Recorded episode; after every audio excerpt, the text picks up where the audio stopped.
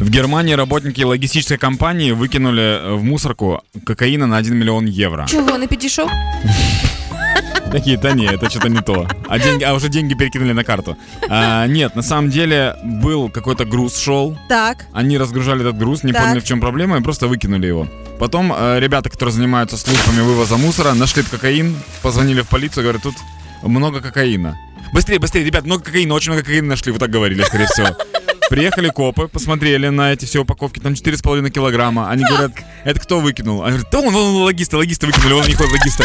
Они подходят к логистам, говорят, логисты, где, откуда у вас кокаин говорят, мы не знаем, мы не знаем, просто какие-то пакеты были, мы выкинули пакеты просто на мусорку.